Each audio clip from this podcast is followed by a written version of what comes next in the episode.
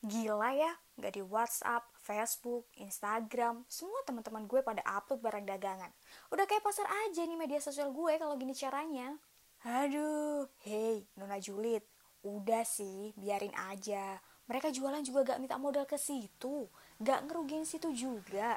Malah situ bisa aja kebantu kalau butuh sesuatu dari barang dagangan mereka. Ya tapi kan risih gitu, timeline jadi rame kayak pasar dadakan. Gak usah dibuka lah, kalau gak suka, gitu aja kok repot.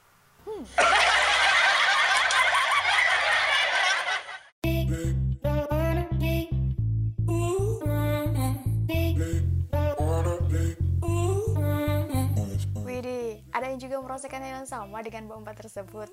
Tiba-tiba timeline penuh seperti pasar dadakan katanya. Sebelum kita bahas soal kejulitan banyak, kenalan dulu kuy. Aku Maya Rama, bakal sedikit berbagi soal peranku dalam ekonomi nasional.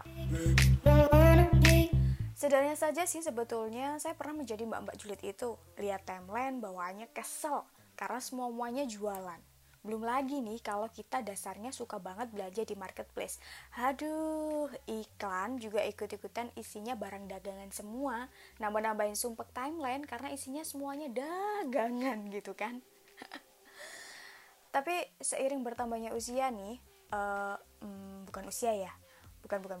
Seiring pikiran lebih terbuka dan positif, jiwa-jiwa julid ini sudah melebur. Ya, meskipun masih sisa dikit-dikit sih kadang ya kan. Mulanya berpikir, ya udahlah ya, itu hak mereka dalam bersosial media. Mau upload apa aja ya terserah gitu kan, namanya juga hak mereka begitu kan. Tinggal di hide aja kalau ada yang upload jualan sampai berjilid-jilid sampai story-nya itu kayak titik-titik begitu.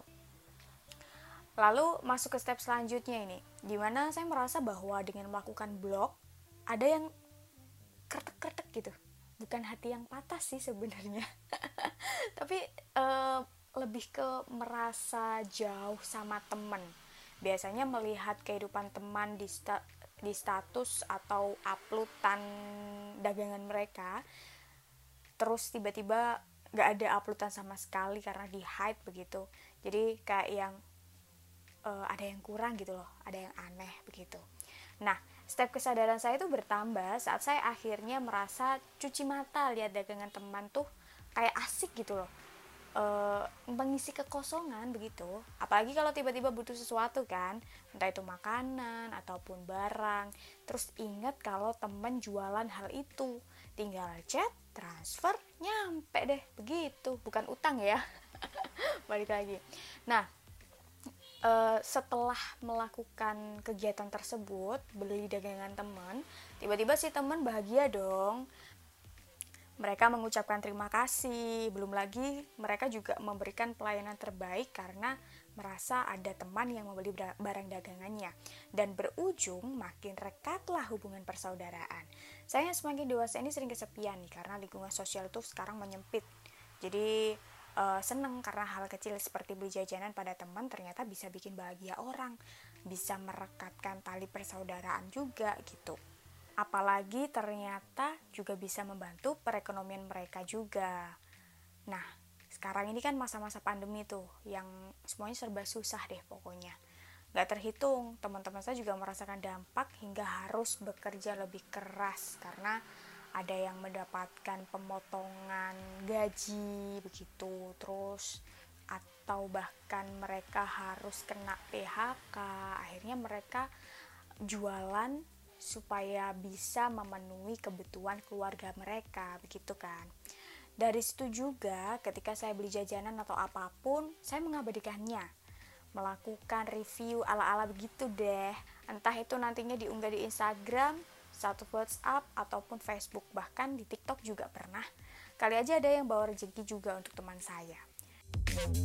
Jadi kalau ditanya apa sih peran saya dalam ekonomi nasional ini, ya itu tadi, peran saya adalah ikut membeli dagangan teman, tetangga, saudara, semua kawan terdekat. Meski terbilang sederhana banget nih, tapi ternyata hal tersebut bisa berdampak baik kepada banyak hal, khususnya bidang ekonomi. Gak nyangka kan hal sederhana bisa menjadikan sesuatu yang istimewa karena bisa memutar roda perekonomian. Sederhana loh sebenarnya, dengan kita tidak melakukan blokir atau hide story teman-teman kita yang sedang berjualan, dan kita juga bisa melakukan transaksi dengan mereka, berbelanja baik secara online maupun secara offline. Gak harus secara online gitu, lihat status temen. Offline juga bisa, belanja di tetangga yang deket-deket aja begitu. Nah, step tertinggi yang bisa saya lakukan menurut saya pribadi, yakni dengan melakukan review gratis untuk produk-produk mereka. Jadi kita secara langsung bisa membantu, karena ternyata ada aja gitu yang tanya, beli di mana? Kayaknya enak. Beli di mana? Kayaknya bagus. Wah, ternyata murah ya kalau beli di situ gitu. Kita secara tidak langsung menjadi media promosi untuk teman-teman kita sendiri, meskipun tanpa bayaran pastinya ya kan. Siapa tahu dengan membantu orang lain kita juga terkena dampak yang baik, kita juga bisa terbantu di lain kesempatan, di lain hal begitu kan. Peran sederhana ini saya yakini bisa membantu perekonomian nasional. Nah, yuk mulai dari langkah sederhana.